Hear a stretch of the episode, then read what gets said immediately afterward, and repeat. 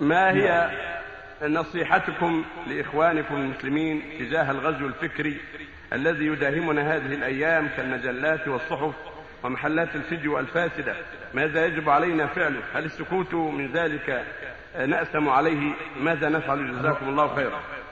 الواجب على المسلمين في كل مكان وفي كل عصر. محاربة الأفكار الهدامة والصحف الهدامة والكتب الهدامة والأشخاص الهدامين في كل ما في كل مكان وفي كل عصر في هذا العصر وقبله وبعده.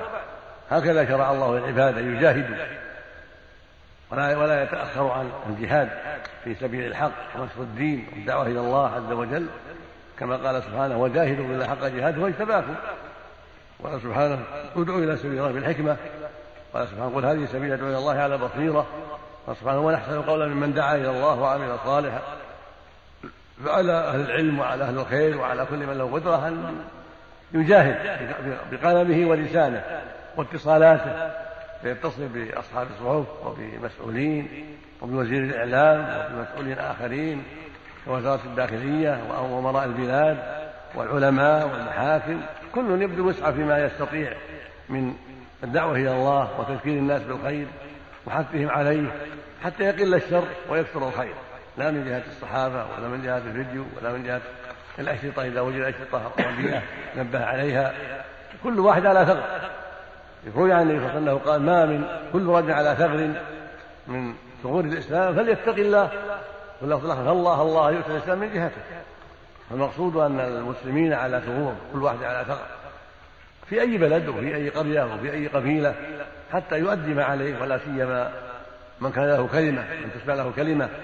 كالعالم وأمير البلد وشيخ القبيلة والقاضي والأعيان المعروفين في البلد كل منهم عليه نصيبه من الدعوة إلى الله والتذكير بالله والاتصال بالمسؤولين إذا رأى شيئا يضر المسلمين سواء كان ذلك الشيء منشورا في صحيفة أو في أو في شريط أو في غير ذلك من وجوه الشر يسعى حسب طاقته لكن بالحكمة والكلام الطيب والأسلوب الحسن وعدم العجلة في الأمور أو العنف في الأمور لأن العنف والشدة قد تضيع الفائدة وقد يحصل بها العكس.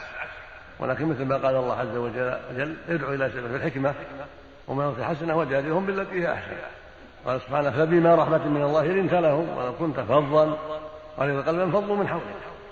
فليرفق وليجتهد في إزالة الشر والنصيحة فيه على الطريقة القويمة التي يحصل بها المطلوب من دون أن يلقى المتكلم شيئا يضره أو أو يكسله عن الأمر والنهي. نعم.